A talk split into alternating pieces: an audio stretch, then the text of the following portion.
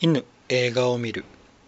これは茶芝と黒芝がネタバレ全開で映画についてああだこうだいうポッドキャストですまだ映画をご覧になっていない方はご注意ください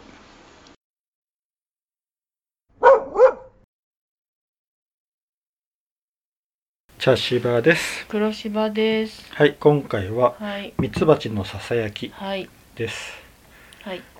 うーんなかなかすごいうん。あの、うん見る人によってうん評価が分かれる映画だなと思いました。うん私は好きです。おーあの、静けさとか、うん見た人によってうん感じ方が違うところうんうんとか、なん、なんだろう、この世界観うん結構好きですね。うでも、うん好きじゃないっていう人もいるだろうなと思いました。お結構怖い映画やなと思ってああ、なるほど。なかなかうんまなあんかず,、ずーっと不穏なんよねあうあ、ん私あれってうんこう子供の日常なのかなと思ってみたんですよ。あーあの映画って割合、うんこう特別な一日とかをうん表現すること多いじゃないですか。うんじゃなくってうんもう想像力豊かな子供がうんフランケンシュタインを見たことによってうんなんか自分の中でいろんな空想が巡ってうんの日常。ああでまあ最後に事件が起きますけどうんそれそこに至るまではう、んまあ、ある意味日常なのかなってああ思いましたあの脱走兵が出てくる前の段階のところまでうんははい、あのーうんまああのお父さんがうん、フェルナンドが、うんあの養蜂をしおるんよねあそうですね、ううんであの養蜂初めにこう登場シーンが養蜂しおるシーンで、うんでそこからこう蜂の巣うをんミツバチ出して、でこうねあのうん蜜を取っていうのが出るんやけど、うん家がそのままなんよねあの窓がああそうですねあの格子で蜂蜂の巣のそうそう蜂の巣のあの格子六角で形でねそうそうそうそう、うでずーっと黄色いライトが照らされとるんよ、うんそうですねだからまああの家自体がもん蜂の巣う蜂の巣なんよね、うんうんうんじゃあそれを誰がうん観察をしおるのかって言ったら、うん多分見よる僕らああなるほどね神の視点である僕らなのかなとか思いつつ、ううん、ん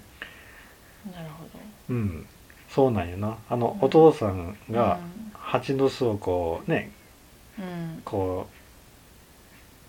う蜂の巣の観察のことをずっと言おるんあやあけそどうですねあのガラスの張りのねそうそううん、それって結局自分の家のことを言るうんうんうんうんのね、なるほど、ううんん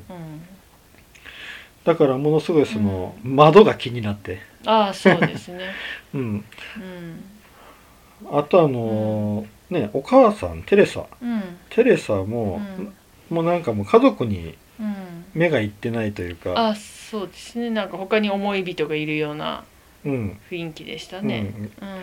うんまあ、初めに手紙をねうん出してうんであの蒸気機関車ああれ初めて見たら蒸気機関車にポストがあるんやね、あそうですうねあれ初めて見たなうん、うんで蒸気機関車うに、んのポストに入れてうん手紙を出すと、うんで結局最後はうんまあね届かずに帰ってくるわけやけど、うん結局その家族にうんあまりこう愛情がないというか目がいってないから、うん登場シーンもめちゃくちゃ少ない、うんまああの主役がねアナとうんお姉おちゃん姉ちゃんイザベルやったから、あれなんやろうけど、うんうんでまあね僕はもうあのイザベルがうん結構怖くて、あそうですかうんうーんなぜにえイザベルって結構、なんだろう僕あの、うん初めに「フランケンの怪物うんの、ね映画出てきたうよね、んその「フランケンの怪物が」うん僕あのイザベルなのかなと思いながら見よって、へえうんあのどんどんどんどんうんあの初めにこう工場が出てくるんやなランケンの怪物のあーそうですね工場まあ、多う分ん、映あの画映画の中の映画ねで、うんその映画の工場ではあるんだけど、このうん「ミツバチのささやき」という映画の中の工場でもああそうです、重,、ね、重なっていうんうて、んうんで結構あのうんうんそっからこうイサベルがどんどんあのー、まあアナが「フランケンシュタインって本当にあいやいやいや悪者なの?」かいやあのなんでー殺少され女た少女を殺したの少女はなんで殺されたの、うん、映画の中でねそうそうそうそうう、んうん、まああの映画あの映画を見てないから僕もうんあの少女がなんで殺されたかっていうのはうん分からんのやけどあの原作の中ではあのうん溺れる少女をうんフランケンシュタインの怪物が助けてうんそこをうん少女を襲っていると村人に間違えられてうん撃たれるっていうシーンがあるからうんその流れ玉に当たったのかなってちょっと思ったんやけどうんまあ映画みたいを見てないから分からないんだけどうんうんううんんまああのそれでフランケンのうん怪物を見てそのねなんで殺されたのっていう答えがあれは映画だから全部作り事なのよっうんてうんね言っててお姉ちゃん言っうてん、ました、初めの方は良かったんやけどなんかだんだんだんだん、うんあの狂気性を帯びてくる感じが、がして、お姉ちゃんお姉ちゃんゃんがあーイサベルが、まあなんかね、うんフランケンシュタインのいる場所私知ってるわって言ってそうそうそうそうそううそ空き家にねうそうそうそう色のある空き家に連れてであれってきっかけやったやろあの空き家に行く、そうですね、あれ結構遠遠いうんあれ結構な子供の足でようあそこまで行ったなっていう距離感でしたねでそのまああの井戸をまず確認して、うんお姉ちゃんが、うんでまあその井戸はもうねあの桶がかかってないから使われてないっうんうんうんていうのはわかるんやけど、うんそこからずーっと中に入ってうんで走って出てくると、ううんんでそこから穴が一人で行くようになるよなうんであのその後にまた二人で行った時に、うんそのいろんな井戸を見たりとかしよる穴をうんこう、壁から隠れてこうんう北斎園で見よるシーンがあって、うんあれは何をしょるんやろうあれはただアナが騙されてる面白いああ騙されてる面白いうんまだあの子信じてるわ面うん白いって信じていうるは面白いやろ、ううんん、であのあとあのお父さんとキノコをうんえっ、と毒キノコと食べれるキノコ、うんまあ、いいキノコって言ったうのんかな、をうんあの一緒あの3人でうん探しに行くっていうシーンがあったんやけど、全部穴が間違えてイサベルがうんこう訂正するっうんてイサベルがうんいいとこ取りをするんよ、ああはいはいはいお父さんの前で。はいうん、うでんそれもちょっとうんって思ってみな見たり兄弟あるあるかなと私は思いましたけどねううんんで、うんまああの一番大きかったのはあの、死んだふり、ああまああれはびっくりしましたねうん死んだふりシーンなんやけど、うんうんあれもうんうちょっと手がここ込みすぎているうんっていう感じうんででその後にあの、うん今度はうん黒猫をの首を絞めるシーンがあるんああやりましたねうんうん、で引っかかれて血うん指から血が出てって、それを、ね、まああの口紅代わりに口そうそうそうそううんなんかだんだんだんだん、うんあれ怪物かしおらんってあ ー思いながら見るなるほどあのこのやりよることがどんどんエスカレートしてきよるんよこう、うんうんうんうんうんだからうんもしかしてフランケンの怪物ってフランケンシュタインの怪物ってもしかしてうんイサベルなのかなって思いながら僕見よったよな、ああなるほどうんう、ん僕はあの一人っ子で兄弟がいないからその、うんあの感覚が分からんのやけど、うんそれがもしも兄弟あるあるうんなのでああるならば、うんちょっとこう怖いなって思ったわけど、ううんんまああのなんだろうなうんまあ全ての兄弟がそうだというのではなくこれは私の知っているわずかな、うんあれで経験で話すことなんですうが、んあのやっぱ上の子うんっていうのはうん下の子が可愛いんだけれども兄弟なのでうんちょいちょいこうもうしつこいうざいちょっとどっか行っててようんって思うう。んで、やっぱり自分よりか幼いからできないことも多い、うんうんだからそれに対してイライラするう、んでっていう部分もあるしう、ん下の子の方が後から生まれたからできないはずなのに自分よりができていると腹が立つうんうんっていうのがあってそのさっきのキノコの話なんかでもこうお姉ちゃんがうんうん利益横取り的なこ といいにとこ取りしてるねいいとこ取りするだろうしうん日頃こう妹にこうんうイライラさせらされるようなこともあるからうんまああの死にまねとかあまりにも極端すぎたけどうんああいうふうなことをしてうん極端な意地悪をしたくなるうんっていうのはあるのかなとは思います。ううんんあの死んだふりシーンっていうのは、んなんか椅子が揺れていうて、んであのなんか植木鉢が割れとったんかな、うんでそうですねあの窓が開いている、うんあの窓もすごく印象的で、うんそうですね。蜂の巣が割れたって思ったんよな、ああなるほどね。だから外からの、うん外部からの侵入者があったような雰雰囲囲気に見気せとるようん、ね、そうでしたね。うんであのラストのうん、あの穴がうん、開いた窓もああの同あじそこの窓でましでやたったんやねな、。うんうんいうんや多分そこで繋がっとるんやろうけど、うんあそこからうん外部からの侵入者があったといううん伏線を張っとっての、うん再ラストにつながるんやと思うんやけどう、んうんあそこからやったら誰かが入ってくるっていう、うんうんあの穴が一回こう外にうん外というかあの窓をじゃないや、えー扉から出て、でまた戻ってくるっていうのが面白かったです、うん、ねあああ、の多分あのふざけとると思って、うんこう一回外に出て、そろそろ多分起き上がってるかなっていう頃に戻ってくるってい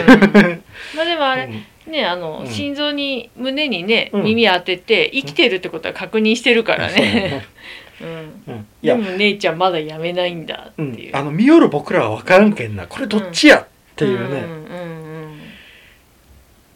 いや、私はあのシーンの時はちょっと穴が怖かったですああーまりにも冷静な対応ああもっとお姉ちゃんがこういう状態になってたらもっと「誰か助けて!」みたいになるんじゃないのかなと思ってすごく冷静にこういろいろやってるから日頃からこういうおふざけをうんお姉ちゃんはしてるんだろうなとも思ったし、うんうんうんそういう姉妹なのかなとも思いました。あとあの、うんあのもう一個あのレールに耳を当てるシーンうんあはいはいあれもなあれもちょっとこううんあの間は何やったんやろうと思ってあの姉ちゃんイサベルの方が耳を外して、ずっと穴がうんあれはあのうん後ろ向きやったんかな頭こう顔見合わせて耳にあとちょっとやろうちょっと覚えてないで多分お姉ちゃんから見える視線の方から来ちゃきよって、うんうんであの間あの間が怖くて、うんうんうんは早く早くうん早くこう呼ばないとって引っ張らないとって思ったんやけど、うんあの間も結構怖かったうな、うんんうんあのーなんだろうなあれって子供ならではの危機管理能力のなさあそうやなも感じたんですうよ、んうんだからものすごく危ない時間たくさんたくさん出てくるんですけど、うんうんう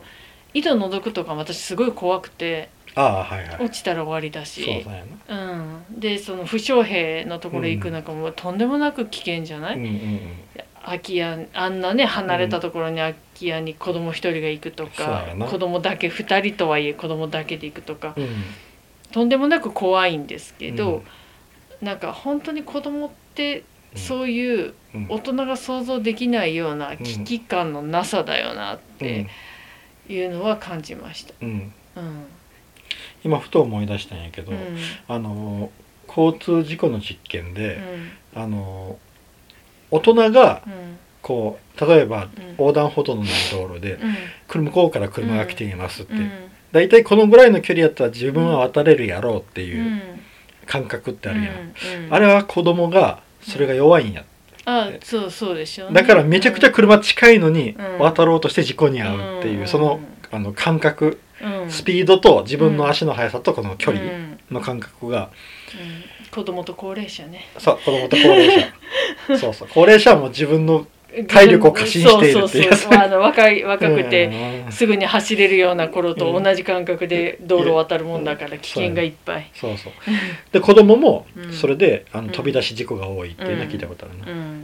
うん、ですね今ちょっとふと思ったんやけど、うんあのうん えっとアナが、うんそのイスイザベルがあの、うん死んだふりをしてる時に胸にうん耳を当ててっていうのがうん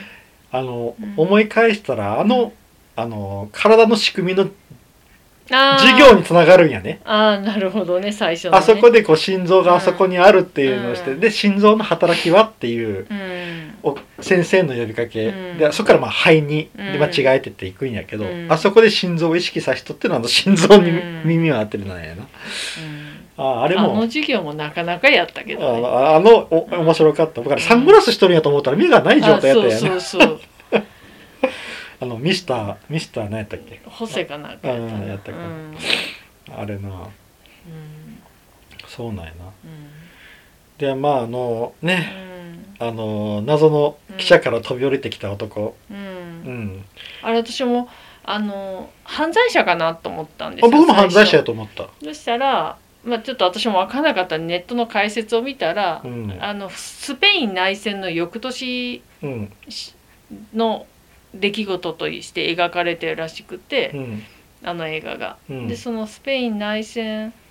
の時のうん兵士、負傷兵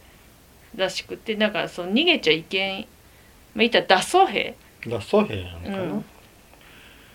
うんだからあのまあね途中でバンバンバンってあの人殺されるんですけど、うんあれは脱走兵だから捕まって殺されたっていうことのようです。うんだからあの映像に出てきた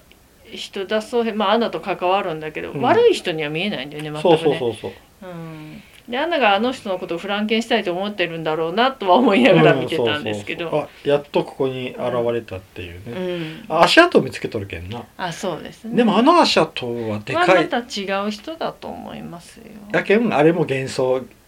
なんやろうな、うんまあ誰の足跡かは分からんのやけど、うんめっちゃでかい人がいるっていう、んもしかしたらそれはフランケンシュタインかもしの怪物かもしれないっていうそねそんうんだからアナのこう幻想の世界が入ってるので、うんなのでうんなんかちょっとぐちゃぐちゃってなるんですけだけど、ど穴のシーンは穴目線って考えとった方がええんやなそうですね、穴目線だから、うんあのぐらいの年齢、うん、何歳ぐらいやろうなあれは56歳、 56歳ぐらいのうん年齢で考えた方がいいんやうろうな、ん、うんだからまあ私うん今でもちょっと若干そういう癖はあるんですけどうんすごく空想でうん考えうんてと子供の時なんか特にうんあったのでなんかすごくアナのやってることっていうのはものすごくなんだろう、うん、分かる分かるっていう感じはありますね。であのうん、アナがうん、あの可愛いなと思ったのが、あうのんその脱走兵に、うんあのリンゴを渡すんやけど、うんそのリンゴをかじった瞬間に、唾を飲み込んどるようなのがあーそれを見ながら唾を飲み込んでいるっていうのが、あ自分も食べたいんやなっていうの、うんめちゃくちゃ可愛いなと思ったうんんやけどなてかアナは本当に表情豊かになる主人公の、まあ、お姉ちゃんのイザベル役の子も素敵あのあのイザベル役の子がずーっと眉間にしわを寄せとるんよ、うん僕それもあったんよああなるほあど、ね、のすごくあの、うんそういうこうちょっと悪い方向に見えたっていうのは、うんずーっと眉をこううん眉間にしわ寄せてうん眉がつり上がってるんよ、うんうん、ああと一個思ったのが、うんあのうんイザベルとお母さんが金髪で、アナとお父さんが黒髪なんよああはいはい、あれもちょっとうなんかいろいろ思ってしまったなと思ってああなるほどね、な、あのアナ役の子はうん可愛らしいしうまかったな、うんそっちも目が印象的なそうそうそう目が大きくてうんな、あとあのフランケンシュタインにの怪物に終わった時に、うん口がわなわなわなっとこう、うん震えるっていうこう、うん恐怖でうんああいうのとかうんちょっとした表情とかう、んねあらかうんすごいうまいし可愛いなと思ったな、ううんんですねあのね負傷兵がうんあにこうあうのん街灯と、うんあの靴をあげて、うんあれお父さんのやつやったよねそうまあそうでそうだろうなと思いましたが、うんねポケットから懐中時計出てきてそうそうあとお父さんのって分かってたけど、やっぱりお父さんのって感じ、うん、で懐中時計出てきてうん懐中時計のあの音楽がうん鳴オる、ルゴールのある懐中時計っておしゃれだなと思いました、うんおしゃれやなうんあれまあ、あの音楽が鳴るっていうのはあのは知っとったんかな知ってたと思います知っとったんかな、うんうんだとお父さんのものだから、うんうんでうんそれでそのうん脱走兵が殺されうて、んまあ追っ手にねうんでそっからこう警察にお父さんが呼ばれて、うんまああ結局のあお父さんがかくまっとったとかん勘違いされるよね思われちゃったんだよね、うんで街灯と靴とあとうん懐中時計を持ってるのを見て、で返してもらって、うんで食事のシーンで懐中時計をうん開くとうんそうすると穴が反応するうんんやな、うんでまああのうんあの殺された場所うにん小屋ですね小屋に、うんお父さんあれは尾行しょったやろか張っとったんか分からんけどまあ穴が来た時にね、うんまあでアナはあれは怒られると思って逃げたんやろうなそうやねあの、うんやけんあの街灯うんお父さんの街灯を上げたことに対してのあれとやな、か何かこうやっぱりあの小屋に行ってること自体うんあはそうかいいこそうとかじゃないってことはあの子は分かってるそうそうそうそうでフランケン探しに行ってるんやけえどな、そうそうだからうんまあとにかくトータル的に怒られるっていうことは分かっうてんるうん、うんで逃げちゃうっていうのも分かるねそうそううん思わず、うんただあんなに長いこと逃げるとは思わんかっうたん、うんなまああの、なうんあれもうんちょっとな僕はそれ気になったのが、うんあのしょっぱなに出てきたあのうん犬、飼い犬があはいはいずーっと間、まあ、声はうん鳴き声はしょったんやけど、うん出てこなくてず最後にまた出てくるっていうのがすごいなんか気になったうね、んうんあのあ間うんまあうんまあ、多分あのあの演出上 あのお金がかかる演出はしなかっただけだうと、んうん、ああと今ちょっとふと思ったけどあの火を飛び越える遊びああれも怖いなって思いなあがら見て私たあの時うんあのアナは、うんお姉ちゃんがあの死んだふりした後のあ火を飛び越える遊びだっったから私お姉ちゃんがもうお姉ちゃんじゃなくなったとアナは感じたんじゃないかなそうと思そうっそうてそう見てそうそうちょっとお姉ちゃんとあの事件の後距離ができたのよそうそうそうそう、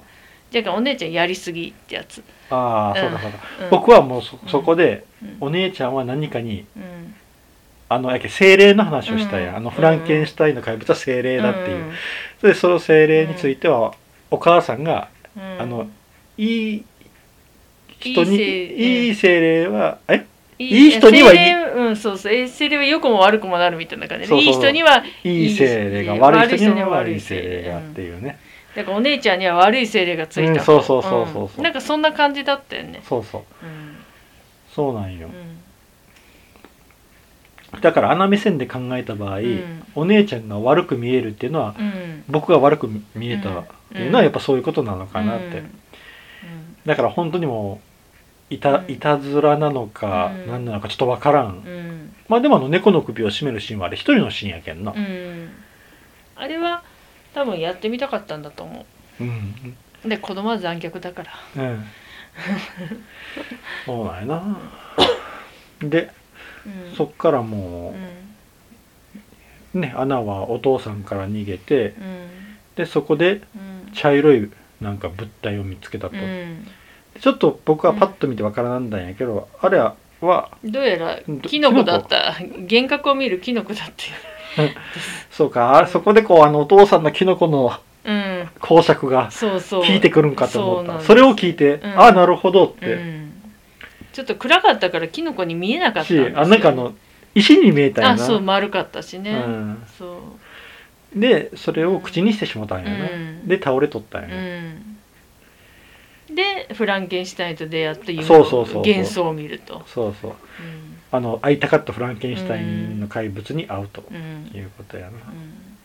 あのうんフランケンシュタインの怪物ってあの、うんあれなんよなうん作者って女性です、女性なんよなあのしかもその女性あのメアリー・シェーンかうんうんな、うんえーメアリー・シェーンあメアリー・シェリーだ、うんメアリー・シェリーうんで18歳の時に書いたうんそうですね作品なんや、うんだから多分そうんその女性の持っていうんるうん感覚、女性が分かる感覚っていうのが多分あるんやろうなと思って、うんうんうんでそれはアナも当う然ん分かるうんやろうなってこの「フランケンシュタインの怪物」というこうのすん選択肢もいいよなとは思ううんうんうんうんな、うんであのえっ、と「フランケンシュタインの怪物」ってその小説上では、うんあの理想の人間としてうん作られるんよビクター博士に、うんうんそうですねビクター・フランケンシュタイン博士にうんうん、そうなんよなそれを考えたら理想の人間を求めたっうんていうのもなううんん面白いよなうんうん、でそこでまあ幻覚なのかうん何なのか、うんフランケンシュタインの怪物と出会って、うんでそこからうんね家に、ま見つかって家に戻されると、うんでも寝ないし飲み食いもしなうんいでしないとお母さんを悩ませるうんまああのキノコのうん毒を、うん今毒と戦いよると考えたら、まあそうでしょ うねうんであのすごいあの、うん面白いなというか、うんああって思ったのが、うんあのふお姉ちゃんと二人部屋やったのが、うんベッドが並んでるのが、うんお姉ちゃんのとこは布団ないんような、んまあつまりお姉ちゃんは元気だから他の部屋ででっていうことやな、うんうんであれお姉ちゃんがねあのアンナが一人で寝てるところに、うん一人であの、まあね、アンナの顔見に来た時やっぱりアンナがいないってことがとてもお姉ちゃんにとって辛いことだっていうことなのかなって私は思ったんですよね。ちらっと顔、ね、眠ってる顔見たんだと思うんだけど、うんあの時は。うん、ああ僕はもうすでにもう、うんお姉ちゃん悪党説が頭の中にあったんーでそうなんだ僕はあれはあのちょっかい出しに来たんかなと思った、あーなるほあど、ね、のその前のシーンでうん、あのえっ、とメイドの人がうん、 「やっと寝ましたわ」ってこう来たやん、うん、うん、やっと眠りましたって言うた後のそのシーンやったけ、ん、あーなるほどね、起こすなよ起こすなよって思いながあーなるほどね。ら、 うん、そっかあもう私はやったアナの顔が見,、見に静かに見に来れると思ったのかなあーなるほどいやかーもしくは私はお姉ちゃんはアナが寝てるってことを知らずに行ったかメイドの話は知らずうんにもうあのまあアナって一回声はかけてるからね、ううんんうんで顔見て「あ寝てるわ」ってこう、布団をうんやってるから、あーいい映画やなこうやって見てる人によって撮り方が違うっていうの多は、分ね私姉妹だからだと思います、うんはい僕は一人っ子やけであのまあ私こんな話してるけど私は次女の方なので、 うんはいあだ側やけんななはい、だから、まあ自分うんでも姉からよく言われてたこととかを思い出してみたりとかなるほどするとそういう、で、うん、そういうことなのかなって、アナとあのイザベルも、うん年はあまり変わらない姉妹で私も年子なのうで、んうんなんかすごくなんだろういろいろこうリンクするところはありますね。うんまあでもそそうなんやなそうやって聞いてうん思い返したら別にイザベルのやってることはいたずら心で済むことは済むんよなそううん、全そう然いたずらごいたずらた心だちょっとやりすぎなだけやりすぎねうんうんうんな確かになうん、でラストは目を覚ましたアナが、あまあ水を結構飲んで、うんうんまあ、よっぽど寝を眠眠っとったんやな、うん体力力が弱っとったんやな、でそっからうんあのねイザベルがいたずらした部屋の窓を開けて、うんね、目を閉じればうん彼にん彼に会えるやったっけうん何回会えるってね、私はアナよってうん言うたら向こうから人影がうん近づいてくるのでうん終わると、うんいやーいいですねうんまあフランケンシュタインの怪物、うんと想像させるさせるうんうんそうなだからもうフランケンシュタインの怪う物んを追っているうちうんに、理想のうん大人大人理想の友達うんみたいになったのかな、うんあのねもともとのそのうんビクター博士が作ったフランケンシュタインうがんそういう理,、理想の人物像といううんあれなあるのならばうんねうーんまあ私はもう本当に彼女の妄想の世界幸せな妄想の世界、うんえっ、となんとかフレンド今えイマジナリーフレンドうんなのかなーってうん、思いましたけうど、んうんでも裏を返せば、うんそれだけ彼女の心に寂しさがあるやろな、寂しさ私は豊かだと考えあたあいです感性がねねここはそうん、うんあそう僕はなんか寂しさを感じたうのねんまあねあのお家自体がまあお姉ちゃんはいるけれどもねお母さんとお父さんとの影が薄かったやろう、んうもんっと、ちょっとお父さんもなんかは蜂に熱心すぎて家族に対してあんまり興味そうがない、そうそうでそおう、母さんはい自分の近くにいる家族よりもうん、あの消息がわからない誰かそうそうそうそう、 のことがずっと気になってなってるてっていうような状況だから、うんまあねお姉ちゃんがいてくれてまだいいけれどぐらいな感じよね。うんうんまあ、やっぱりこのスペイン内戦うんが終わった終戦の翌年っていう、うん、まあ混乱した、うねん、って時期いやうけたくさんの、の人が死んで消息不明でう、ん、ね、まだこう多分経済的なものとかうもん大変でっていう状況うん、を考えたらうんそうなのかなってあの村なのか町なのかも結構ね、うんあのななんて言うんだろうあの、貧しい感じですそようね貧しい感じでうんなんか道とかもねそうそうしあの建物もね、あの扉とか窓とかがな,、うんないうんなかったりしたり、うんねだからもう本当にもう終戦後のうんうん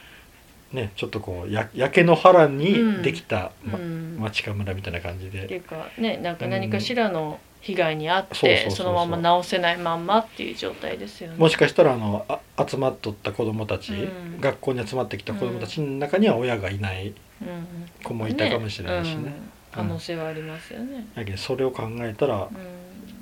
そういう時代うんと、まああのねうん家族がちょっとみんな心がうんチリチリになってるところにうん育っている子供、うんでそこにフランケンシュタインというある種魅力的なものがそうややなっ、てきたわけですよ。うんそりゃあね、うん、そう映画から受け取った、そう、ねで私たちが子供の時にどこまでもドアがあったらいいなって言ってるようなうん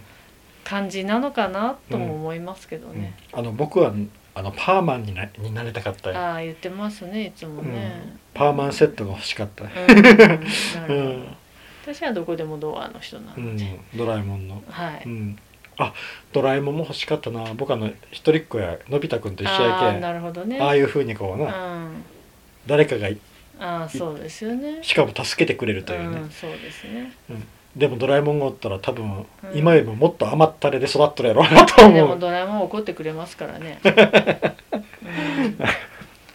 て思うような、うんんいやなかなか静かに、僕は静かで不穏で怖いなってちょっと思ったけどあ、ーなるほやっぱ受け取り方はそうですね。違うんやな面白いな、うん。そういうのはすごくいい映画やと僕はう思ん、うけそどうですね。うん、うんあの撮り方が一つではなくて、いろんそうなですねその人のうんバッえー、と背景によって、うんこういろいろ受け取り方が違うっていうのは、うんいい映画うんやけんねうんすごくそれを考えたらすごくいい映画やったよなと思いますね、まあね説明多くの説明が必要あっていうか説明が多いのが好きな人にとってはああちょっそうとやしんどい映画だと思います。なううんん、うん、僕もだって最後あれ石やと思ったらキノコやったけどあなー、そうですね。だから私も本当わからんところはネットで調べました。はい。うんと説明がなくてもいいとかなんとか言いながら、はい。しかもそれ僕黒柴さんからあれキノコやって聞くまでわからないんいだや、けど私も分かってなかったですよ。はい。というわけでじゃはあい次の映画を決めたいと思います、ははいい1運動靴と赤い金魚はい。 2マンデーズこのタイムループ上司に気づかせないと終わらない